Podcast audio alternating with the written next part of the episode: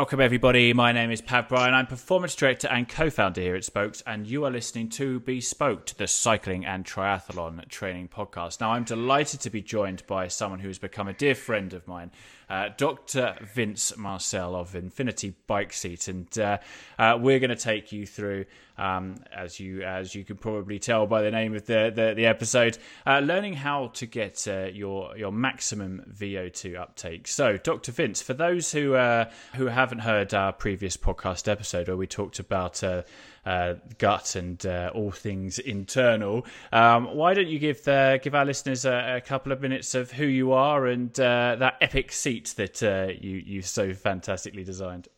Well, thank you. Thanks for having me today. Uh, my name is Doctor Vince Marcel. I practice here in El Segundo, California, and been a chiropractor uh, for the last twenty-five years, nutritionist, homeopathic, doing herbology, uh, studying acupuncture, and just uh, been a triathlete for about the same amount of time. And uh, about seven years ago, got ran off the road, uh, landed on my head, herniated three discs in my neck, and I couldn't hold my head out over the bars getting ready for a full Vine-Man up in central Northern California. And uh, my wife said, well, I guess you got in time to invent that Infinity Bike Seat now. And so here we are. Now it's It's uh, year in twenty twenty, and uh, last year got voted uh, top five short nose saddles uh, for two thousand nineteen. And uh, getting to meet you and learning and just sharing what we do, not just from a seat wise, but sharing nutritionally wise. You know, there's people go, okay, now I've got a great seat, but I still seem not to be able to get my max. And that's where we started sharing with people uh, functional medicine. Uh, function, I should say functional medicine, functional nutrition with people, uh, and, you know, such as people as Marco Ballo, Christian Hopkinson, uh, just a lot of top athletes in the ultra distance world. Absolutely. And uh, yeah, like you said, that's how, how we met was, um, was through my Uh, desire to try your your amazing saddle out, and I can honestly say it is it's a total game changer. And I think uh, you need to look at some of the world's top ultra endurance athletes who uh, obviously spend a considerable amount of uh, time to to know that you've got probably the best one out there, because it's the it's the most common. So so kudos on that. Um, Thank you. But well, yeah, of course. Uh, but today, obviously, talking about uh, increasing um, V O two max in terms of how people could do this. Now, you have a really interesting story behind how you developed this, um, and it, it starts with with you uh, uh, having childhood asthma. So, um, why don't you uh, take us through that uh, that journey? Well, you know, just uh, as a kid, um, having asthma, not able to do a lot of sports, not being, you know, trying, you know, we still run up and down the court, still, you know, playing with your friends, but I'm the one bent over, hands on knees and trying to gasp for air. And then you run the next play. And, you know, my friends would, and I would, you know, bring our basketball, our football, our mitts and gloves and bats. And we'd just be at the park all day playing, you know, either on the tarmac or in the grass. And so all the pollens that come in um, just would be shutting down my airways, and had no idea. And it was just called asthma. And, you know, I'm fit, almost sixty years old. And when we were dealing with asthma, there was, you know, drink hot water, drink Uh, teas with honeys and and thyme, and so there wasn't any inhalers to be had. There wasn't. You just sort of sucked it up and waited six to eight hours, and you sort of got through it. And uh, as time has progressed, and being an adult and practicing and understanding how the body works, I found that there were some tr- uh, key triggers that could cause cellular tissue, your red blood cells that carry oxygen to your viable muscle tissue, to allow that transport, to allow you to have A T P, adenotriphosphate, to be able to generate, to be able to give you energy to have your performance. And finding out that when you eat certain foods, when you are around certain uh, organic products, Uh, trees, bushes, grasses, they can cause an inflammatory process, which can cause the body to decrease its V O two. So spending almost, uh, you know, been dealing with hyperbaric oxygen treatments now for the last fifteen years. So constantly learning, uh, checking how the blood looks from using the hyperbarics, looking at nutrition, Um, we've sort of identified a lot of basic things that we do in our day-to-day life, and that was what helped me uh, become a better cyclist. It allowed me to become a better runner. It allowed me to be a better swimmer. And, you know, going from just being at the at the end of the pack to being in the middle and two-thirds of the pack. So I've been very pleased uh, with some of the results, and as well as seeing some of our top athletes, uh, Marco Ballo, starting when we worked with him three years ago, and him being at doing five hundred eight miles in uh, twenty-four hours, and then the following year doing five hundred ten, and then the following year after that doing five hundred fourteen. So fifty, fifty-one, fifty-two, as he's getting older, he's getting better. So those are the things that we like looking at. And it's, you know, we sometimes as we get older, we sort of just chalk up that our decreased performance is just age based, and which it's uh, part of that, but it's a uh, really understanding uh, what we're putting into our body on a daily basis. Yeah, I absolutely agree with you there. I think that uh, um, while there, of course, is um, a, a decrease in, in potential Um, performance uh, as you get older, it doesn't mean that you are limited. It just means that you might need to be a bit more creative in the way that yes. you uh, release that performance benefit. So mm-hmm. your, your your asthma as a child and a young adult has led you to develop these ideas. So obviously this there, there'll be a lot of people that don't have asthma, or um, and maybe they have an inhaler, because we know that there's uh, some a lot of uh, a lot of um, uh, usage of salbutamol and stuff like that in, yes. in professional and recreational cycling. But but this this what we're going to talk about today, this doesn't you don't need to be an asthmatic. You don't.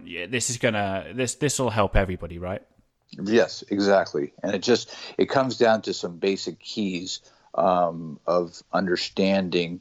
Uh, your blood type, understanding the foods that we put in, and it's our environment. It's our twenty twenty environment of how foods are procured uh, here in the United States.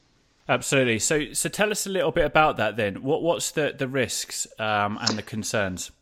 Well, the you know, we live in such a uh, fast society, so people are trying, you know, one of the biggest things, you know, when the things that we talked about before, you know, the difference of going out to dinner in Europe and going out to de- dinner here in the States. In the States, we're, you know, thirty, forty-five minutes for dinner and we're out. And when you're in Europe, you're you're spending an evening. It's a social event, three hours or so. You're slowly taking in food. You're taking time to enjoy company.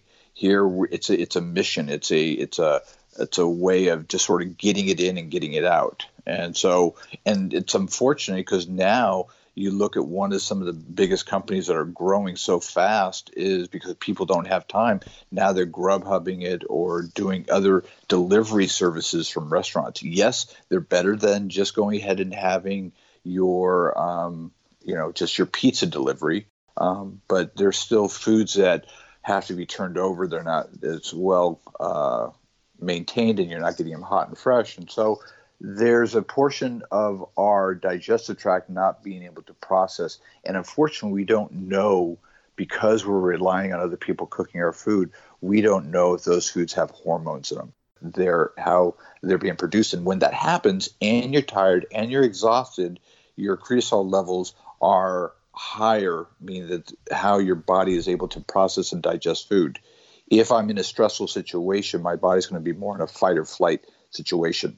Where if I'm cooking food, I'm at home, I'm relaxing, I'm shut down from work a little bit. I'm getting into the process of cooking. I'm getting ready to have family time around the table. And that allows the body to, the cortisol levels to start to decrease, allows me, I know where I'm getting my food if I'm shopping, uh, whether at an organic market or I'm, you know, Whole Foods or some place where I know that I don't have Uh, grass-fed beef versus beef or chicken or other uh, proteins that have certain amount of hormones inside there. So that when you have a certain amount of hormones inside an adult body, your body, when we're younger, we're growing, we're having these growth spurts, so we can sort of adapt a little bit. As we get older, we will start to go ahead and build up sort of a level of toxicity from these extra growth hormones that can go ahead and cause cellular tissue, your uh, the red blood cells to start sticking together. The way that we're processing and digesting, uh, then it causes a limitation of O two. So just for your listeners, every red blood cell has the ability to carry six, has six doors binding sites for oxygen. But if a red, if two red blood cells stick together, if four red blood cells, if a a, uh, a series of red blood cells are sticking together, that's less binding sites. And so if you're doing any type of a, a athletic event, you will sometimes begin to feel uh, where you're beginning to bonk after a certain amount of time, or you're starting to build up lactic acid inside the tissue because of that transport of oxygen to the cellular tissue is not as grand as the oxygen that you're taking in. And that's what they talk about, the volume of O two. You might be breathing in, but you're not maximizing all six doors on that red blood cell carrying that oxygen to cellular tissue, as well as what happens is sometimes you're getting C O two out of the body. So they talk about a tidal volume, a tidal volume of air in and a tidal volume of air out. And that sometimes, in the case of the asthmatic, that person is not able to get a full breath out, and so they start to turn a little blue because they have cyanosis. That's where um because, and most people think, oh, it's not getting enough oxygen in, it's really not getting enough C O two out, so the body becomes toxic inside. But there's, you know, we, we were just at the Borrego Springs last year, and there was a cyclist that was having issues, and very strong athlete, but she was having issues where she was feeling like she was uh, not able to get a full breath. She was having uh, issues where she was throwing up. If you have any type of acid reflux, if you go ahead and have any type of GERD, that's gastroesophageal reflux disorder, you're going to go ahead, the, the because the stomach is so acidic, when you're inhaling, you're changing the pH of your lung tissue. So some people might not connect acid reflux with decreased V O two as well. So it's not just foods, it's really making sure how we're processing and digesting, as well as allowing the whole circulatory system to be able to process, and gastrointestinal tract.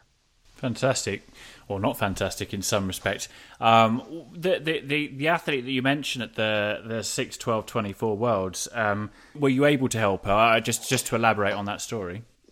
I was not. Uh, she was just gun ho, and she just had, you know, she was using her nebulizer, and she was mm. going through the process. And so uh, it was one of her uh, crew chiefs that had asked me to come over and to be able to help. And she was just fighting, just like I was a kid, with my hands on my knees. She was just fighting through it, um, working in a depreciated oxygen environment. But we have we've had other anime from. Uh, you know, from Italy a few years ago that was going ahead and having issues where she bonked after eighteen hours, and her metabolism was not going ahead and processing, and she was not getting V O two max because her essential fatty acids had been depleted. So it's not just always about oxygen, but it's about the other essential nutrients that the body needs. In her case, we were able to help her out, and she had such a lead where she was ready to tap out and D N F, where within fifteen minutes we were able to get her back on the bike, and she was able to finish in third place. Oh, fantastic. I, the reason I bring that up is that I would like to uh, possibly explore whether it's a, something that is... Uh, and it probably does take an incident for an athlete to take it seriously, but I, I guess that it's more of a... You've got to be proactive with this rather than reactive. And once you're in a situation where you're racing already and you start to have these problems, it's probably not necessarily too late, but uh, but it's uh, it's something that you need to address much like you would your training. Is that right? Most definitely. And like you said, we don't know that we have a problem. Um, it, but what happens, like if you were to go ahead and get a V O two max test, basically they just ask you to fast four hours before you go ahead and get the test done. They're not taking into any accounts of your diet. They're not taking into accounts, you know, as as I see a lot of great athletes, and, you know, the, a lot of them being younger. And so they, you know, maybe, per, you know, have some alcohol or do some things. So if, for your listeners, I would really think about having, if I'm going to spend the money and time to find out my performance level, I want to be as clean as possible, not just four hours before an event, but it takes, you know, anywhere from seventy-two hours to a week to allow your blood to go ahead and get as healthy as possible in, for the foods that you're eating. So if you go ahead two days previous, if you have a couple beers, that's going to have some extra yeast inside your digestive tract and your colon. It's going to throw the normal flora of the gastrointestinal tract off. So you won't get the best V O two response um, depending on how the normal flora of the digestive tract is able to um, work. So Uh, you know, you have a celebration of having cake, or so it's really thinking about ninety to one hundred twenty days, you get a whole new set of blood cells. And that's really going to go ahead. So sometimes you might get a, what I'm trying to get to is you might get a false positive on your V O two max test that it wasn't as good as you thought. Now, when you go ahead and deal with the people that are, you know, I, I say it's sort of like a seventy thirty, uh, seventy twenty-seven three rule. You have seventy percent of the population that is your average riders, and you have twenty-seven percent of the patient, the clients that are going ahead and working their butts off to become three percent of the industry, of the pros. So when you start looking at the pros, they're already living there. That's their livelihood. So they have to eat as clean as possible and train as hard as possible because that's their work. When we have us, the seventy percent of the population, we're going to go ahead and try to work, get better. We're trying to do little things, but we go, our discipline might not be as strong. And then you have twenty-seven percent that is working on creating that discipline that is trying to be as clean as possible, but doesn't know some of the nuances and is trying to uh, just go what uh, some of the pros are doing or some of the nutrients they're taking. And we don't really, we're sort of guessing. We don't have a, uh, we have some nutritional basics. We have, you know, what vitamins are good for us. We have uh, what foods generally are good for us, but sort of the whole lifestyle and that commitment uh, of being as clean as possible uh, might not fall through. And then sometimes we have those hiccups and we don't know why we have those hiccups. That's right. How how much do you want it? That's the question, yes, isn't it, Doctor Exactly. Vince? It really is. Exactly. It's, uh, you're, you're totally right. If you're getting paid to uh, if you're getting paid to ride a bike or a triathlete or whatever, then yeah, realistically, you've got an obligation to your, your employer, haven't you, to, to treat your yep. body as well as possible. But but the seventy percent of us who uh, um, are essentially uh, amateur recreational um, athletes uh, who are unlikely to ever earn a, a proper income from it. It's how much do you balance your day-to-day life uh, and the sport that you obviously love, um, because you wouldn't do it because you're not you're not employed to do it, so you're only doing it because you you love or love it or it's good for you or something. So right. how do you how do you balance that? But let's talk uh, a little bit about um, what what are the symptoms, uh, just so that we could be super clear. Some of the symptoms that might be present in someone who wasn't quite as uh, maybe doesn't even have asthma, but somebody right. who who is walking around day to day and they think that they're uh, they're, they're eating re- reasonably clean, not as perfect as they possibly could, but but they're not sick neither. What but what symptoms might they have where it actually they, they could be doing a lot better? Um, some of the things are really some basic things that people know. If you have body odor, that's going to go ahead and be bacteria breaking down. If you have some stinky feet, that's going to go ahead and show that you're having some issues with fermentation. If you go ahead and when you do a number two, if you're going to go ahead and if it has a loft to it, if it makes you go sort of cringe a little bit or anybody else walking by the bathroom, as most of us have been in public bathrooms, we know, um, that shows that there's dysbiosis, means irregular gut Of because of disharmony of the normal bioflora inside the gut.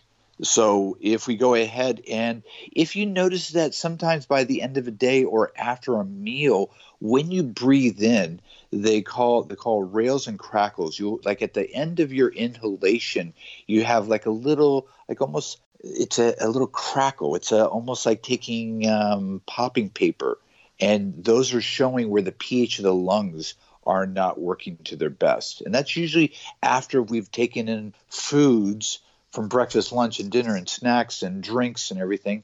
Those things cause the body to have that lung, that sound, or shortness of breath sometimes. And people won't. And here's a really simple one.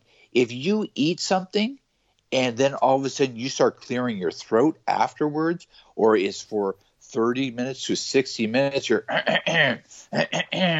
that's the body creating a mucus layer trying to protect the tissue along the esophageal area. The body is is having this gas, having this reaction to certain foods.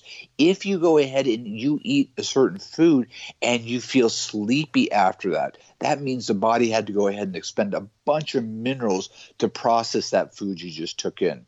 So these are some of the basic components that we start to look at. If you're belching, if you're talking and you're finding yourself having to cover your mouth because you have a gas bubble coming up, some doctors might say, well, that's just because the person's talking fast. But it's really where food is is off-gassing in the stomach, which is causing that person to feel like they have a gas bubble and they burp up while they're talking. If they have flatulence, if they're on a regular basis and they have flatulence, and that's another component of showing disharmony inside the gut. If we go ahead and we notice that the, when we do a number two, if it's if it's it's a, if it's runny, if it's if you notice balls, those are all either dehydration or the body says, this is so dirty, I don't want to reabsorb it. So it should have a nice continuity. It should be like a centipede through your digestive tract moving, and all the muscles are working in harmony. There's not an extra gas buildup because of the normal flora is out of sync. So those are some of the, the basic simple things. And I just had one, but it just sort of slipped out of my head. Maybe I'll bring it back. Um, but these are – if you notice that when you're riding – on your on a road bike or a T T bike, and you find yourself, what people don't know is that right at the base of your rib cage is where your diaphragm is, and your esophagus has to go through your diaphragm. If I'm sitting on my seat and if I'm trying to be as aggressive on my bike as possible and I drop into the the aero bars or into the drop bars, I, I'm really bringing the rib cage into my digestive tract, and sometimes that can put pressure onto the esophagus. But what it also does at the lower portion of your neck, as you're trying to look up the road, you're causing the lower portion of your neck to sort of cause more of an arc. And what it does, it puts pressure onto the nerve roots. And you have seven bones in your neck, three of them being C three, four, five, keeps the diaphragm alive. So if I have any neck issues, I put pressure on those dorsal root ganglion, those nerve supply that goes to my diaphragm. That can change some areas as well. So that's, you know, coming a little bit around to what I do is also in a lot of other is a bike fit is very important to how you're being comfortable, not just with your seat, but making sure you have the proper biomechanics. So this allows you to go ahead and have your body not working in a protective state while pedaling, but having a fluid motion while you're pedaling.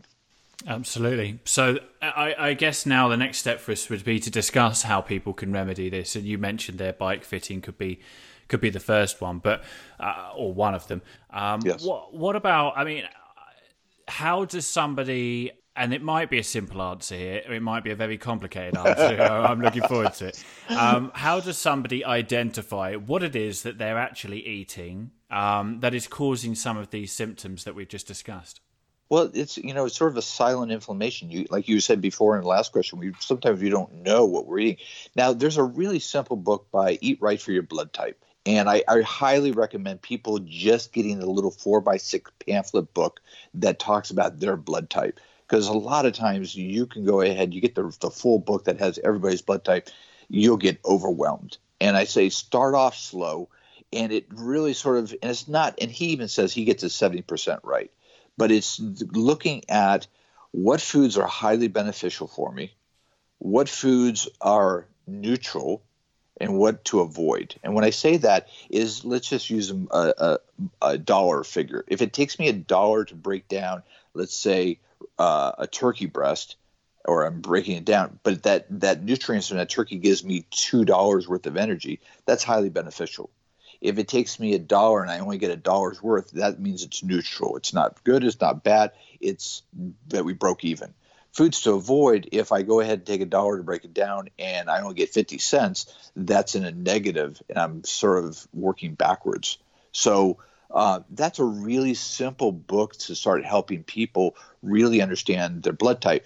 For those that don't know what their blood type is, and because what happens, you go, oh, I just want to have my blood work done, so I'll go ahead and ask them. Unless you've asked them to go ahead and tell you what the blood is, your blood type is, they they don't check for that. Unless you're going ahead to go give blood, then you would get that number on your your uh, your letter on your card.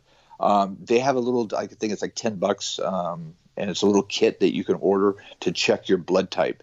And it really helps the the novice and intermediate person trying to figure out their nutrition.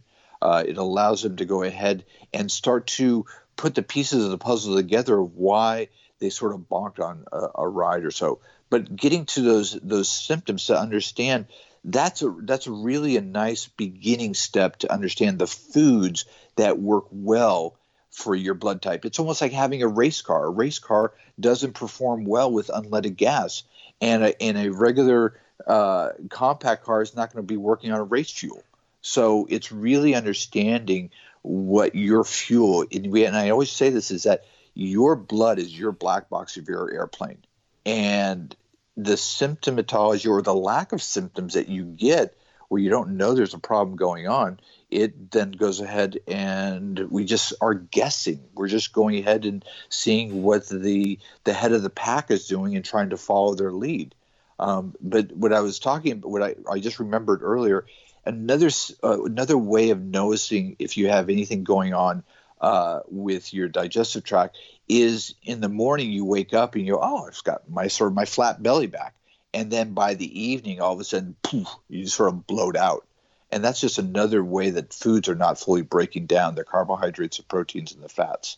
So going back to the, the basics of the, looking at the blood type, going ahead and, you know, having smaller meals and going ahead and having more consistency of those meals, meaning that instead of having three larger meals, maybe I'm having six smaller meals. I'm I'm not continuously, maybe like every couple hours or so, you're just fueling the system. It allows the digestive tract not to have to work so hard, especially in most of us are working eight hours a day. And so to go ahead and to be only reliant on that lunch um, or that breakfast or that dinner, it, it sort of puts us at a disadvantage if we're already working behind the eight ball. Completely agree. I think there's some some great uh, some great ways we can start getting the listeners to think about this. So uh, the first one, uh, get that. And sorry, remind me again, what was the, the name of the book? It's called Eat Right for Your Blood Type. Uh, yeah, so we're gonna get we're gonna get the book, um, and then we're we're going to look about uh, a bit more detail in, in sort of digestion. And are you a fan of maybe elimination diets or anything like that? You know, we're guessing, right? And so it's when you start looking, this book really helps you try to identify. Now, the, as he said, he gets it seventy percent right, Doctor Damo. And so when we go ahead, like it says, me being a, a type A, I shouldn't have red meat. But I need a little bit of red meat when I'm training hard. Um, and I haven't been able to figure out how to balance my plant source bases uh, to get that extra protein Um, when going ahead and, and training. So I, it, now the other component, as we get older and we're not, you know, if you're, say if you're a person that's doing fifty to one hundred miles a week on a bike, that's that's a good output, but make sure that we're, the, the amount of food that you're taking in in one setting um, is is appropriate for the amount of output that you're putting out. And there's sometimes what we have to be also careful, if we just get off of the proteins for a second, if we think about grains, you know, sometimes we go ahead and we try to do natural things. So we think, okay, I've got, I'm eating cautious cereal. Well, that's owned by some major corporations. And so does a lot of the, the grains that we take in, do they play nicely together? So, you know, from a homeopathic standpoint of view, I try not to blend more than three items together, whether it be a smoothie, whether it be making my own bar, whether it be making my own goo for my when I'm uh, on the bike. So factor of three means I'm going to have about th- nine different processes of how the body has to go ahead and break that down, the chemical reactions. If you go ahead in that book, it's also going to tell you, does a, a, um, a sunflower seed butter work better for me, or does a cashew butter or a uh, peanut butter, different omegas, right? omega threes, you have your omega sixes, your omega nines for your essential fatty acids, proteins, a little bit of sugar in there. So there's lots of thought process on how the culmination of foods, uh, to just uh, on, on flip on that, or be on top of that, is like if you go to Creations, great place, love it. But when I see twelve items all blended in this high blender, moving things around, maybe individually by themselves they're great, but they do they all play nicely together when I start blending them together and changing the chemistry? And now my digestive tract has to figure that out. And so I think sometimes we just put it in the hole and we figured the body will figure out what to do with it. And I think we just need to take a little bit more hand-on approach and start to learn a little bit about how our personal system works. Listeners, I bet you weren't thinking that we would go a, a whole nearly forty-minute podcast episode talking about maximum V O two and not mention training once. That's exactly. Everybody thinks you got to yeah. train harder. Your incline's got to be greater, and the intervals, right? And so, yeah, yeah. Well done, Vince. Um, so, Vince, uh, we like to. I'm putting you on the spot here. I know we like to challenge our uh, listeners every week in our in our uh, Spokes um, Performance Training Advice Facebook group. We uh, we set our uh, our community a challenge, and it's uh, linked to the the the. the title or the, the topic of the podcast. So totally on the spot here. Um, what would uh, what would you like to challenge people to, to do? I would like people to challenge themselves to do a food log.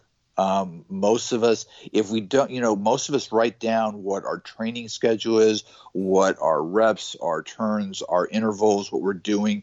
But I would really like you to go ahead and and challenge yourself to be more disciplined with the times that you take your food in, to go ahead and looking at the foods. Because if you had a great performance this week, what did I eat? If I didn't have such a good response, if I've sort of bonked this week, what did I eat? And not just only eat, but what was the week like? Did I have a lot more meetings? Was my kid sick? Did it cause me to go into an emotion? So your food log, your journal, will allow you to go ahead and know the footsteps of the past, to understand where you are in the present, to help dictate the future. That is a fantastic challenge. I really like it. And listeners, obviously, do do feel free to, to join our Facebook group, and uh, uh, where we can uh, have everybody posting their, their food logs for the for the day and how they're feeling and any any learnings they find. But also, uh, if you if you're not on Facebook or you just like to do these things alone, please do dig in and uh, and actually take on Doctor Vince's challenge. Uh, Vince, it's been an absolute pleasure having you back on. Thank you very much for having me. And listeners, uh, uh, as ever, if you've enjoyed this episode, please do make sure you share it with your friends. Leave us a little thumbs up or a comment or a like or a, rev- a review, depending on which platform you're on. Uh, and definitely, definitely do not forget to subscribe, because I can pretty much guarantee we'll have you back on at some point, Doctor Vince, because I really enjoy, uh, really enjoy our conversation. I look forward to it. Fantastic. Thank you, everybody. Listeners, my name is Pav Bryan. I'm Performance Director and co-founder here at Spokes, and you are listening to Bespoke.